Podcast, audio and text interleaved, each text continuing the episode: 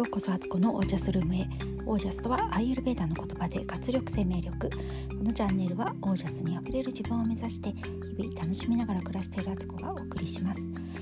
皆さんこんばんは、6月10日金曜日、現在21時12分、2112です。イエスっていう感じですね。私一人が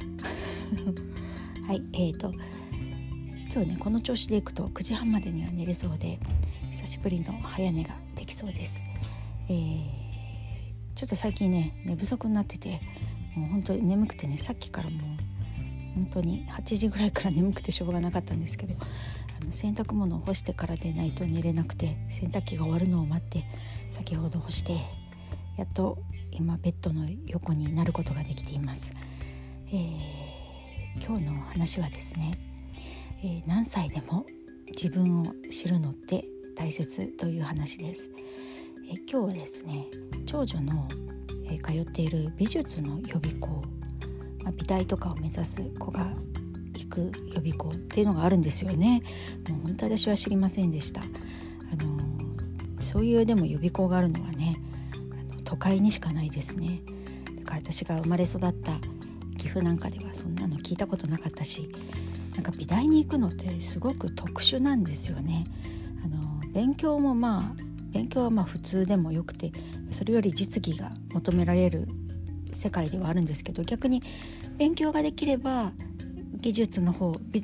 実地の方をね、その点数としてカバーできたりとかってあるんですけど、基本的にはやっぱりね、みんなそういう予備校に行ってる子じゃないと受験できない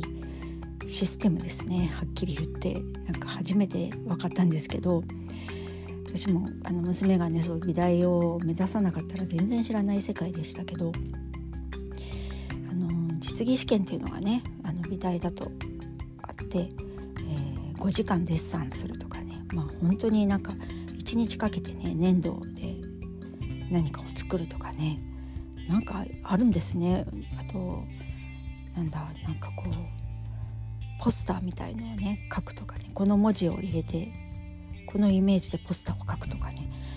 なんかそういうテストをやるんだっていうのをね、知ったわけなんですけど、その学校のね先生とちょっと面談を、三者面談みたいな形でこれからの方針としてどうしていくかで、どういう授業をね、予備校のね授業をどう取っていくかっていうのを話してきたんですけど、それにしても本当に美大って言ってもいろんな学科があるわけで、日本画科、油絵科、彫刻科、デザイン科、今だと映像とかね、映像学科みたいのもあるし、あとはプロダクトデザインとかね、あと空間デザインとか建築とかいろいろあるわけですよ。でそれぞれやっぱり、ね、特徴があって、これも本当に両方知らなきゃいけないというか、自分が何をやりたいかで何に向いているかってことも知らなくちゃいけないし、それぞれの大学の特徴もあって、で、何科に行きたいかで、同じ科でも学校によってやっぱり全然特色が違ったりとかするので、そういうことも自分に合う学校を見極めていかなきゃいけないっていうのもあるし、あと学力がどれぐらいあるかと実技的なものがどれぐらいあるかっていうので、やっぱりその辺でもね受ける学校っていうのがまた絞られたりとかするっていうので、いやーなんか本当聞いててなるほどと思ったのが、結構ね油絵科っていうのはかなりアーティスト気質の高い人が行くんだなっていうのを聞いてて思ったんですけど、本当に自分のオリジナリティをどれだけ発揮するかの世界な感じなんですよね、油絵っていうのは。で逆に日本画家っていうのは本当に物が第一、その生物画とかね、人物画でもそうですけど、その物がを表現するっていうことで、あんまりこう自分を出すって感じでもないだなと思ったりして、でデザインとか、デザイン科みたいなところだと逆に本当自分を消すみたいな感じですよね。クライアント、将来的にはだから仕事になった時にクライアントの意向をきちんと読み取って、満足いくデザインを作れるかっていうことのが大事で、自分のオリジナリティあんまり出しちゃいけないっていうね。これでもう結構こう分かれるわけですよ。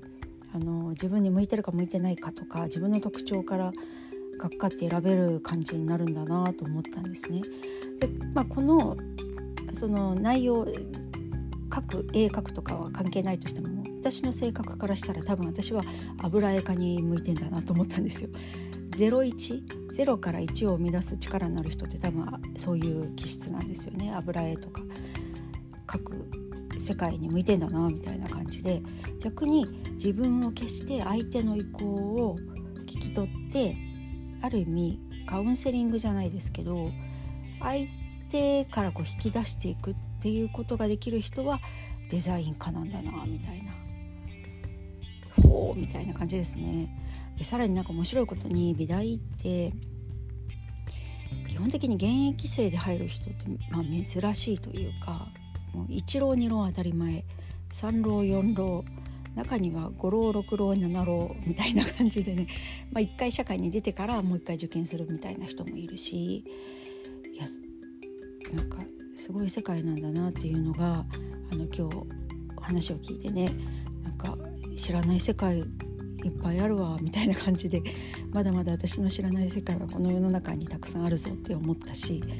なんかそういうことをね、子供を通して知れるってこともすごく楽しいなと思っています。なんかそう思うと、私大学選びとかってなんか間違ってたなって言ったら後悔になっちゃうんですけど、別にそれはそれでその道をたどったことはね良かったと思うんですけど、もっと自分のことをちゃんと分析して、何をやりたいとか、何が好きで何に向いてて、で学校もどういう学校があって、どういう特色があってっていうのをちゃんと調べて学校を選ぶべきでしたよね。なんか私たちの時代って本当に第2次ベビーブームの時代なので、団塊ジュニアの世代っていうと本当に偏差値主義で、人数もめちゃくちゃ多いから、もうどっかに入れれば本当ラッキーぐらいな感じでね、もうなんかそういう時代だったから、オープンキャンパスとか、ちょっとは行きましたけど、でもそんななんか真剣に見に行ってなかったし、もっともっと自己分析をするべきだったなっていうのはとても思うところです。はい、という感じで、だからね、何歳でもね、若い時もう本当に自己分析必要だし、なんか学校主体で選ぶんじゃないっていうね、まず自分スタートで、自分が何がしたくて何に向いててっていうところから学校を選んでいく。それが大学じゃなきゃいけないわけでもないかもしれないし、本当今の時代ね、別に学歴じゃなくなってきているのでね、やりたいことができるところに行くっていうのが大事だし、本当にね、なんか何歳であってもね、自己分析必要だなと思いました。それは社会人になったってそうだし、結婚する時だってそうかもしれないし、恋愛する時もそうかもしれないし、子供を産む時もそうかもしれない、子育てしている時もそうかもしれない、子育てが終わった後もそうかもしれない、第二の人生始まった時にも必要かもしれない、60歳であろう70歳であろうと、自分っていうのはバージョンアップしてって変わってってるわけなので、つどつどやっぱり自分にすごく興味を持って自分を知っていくべきだなっていうふうに思いました。はい、ということで今日はこの辺で、今日は9時半に寝れます。イエス。はい、では、この辺で、皆さんの暮らしは自ら光り輝いてオージャスにあふれたものです。オージャス、美大の世界を初めて知りました。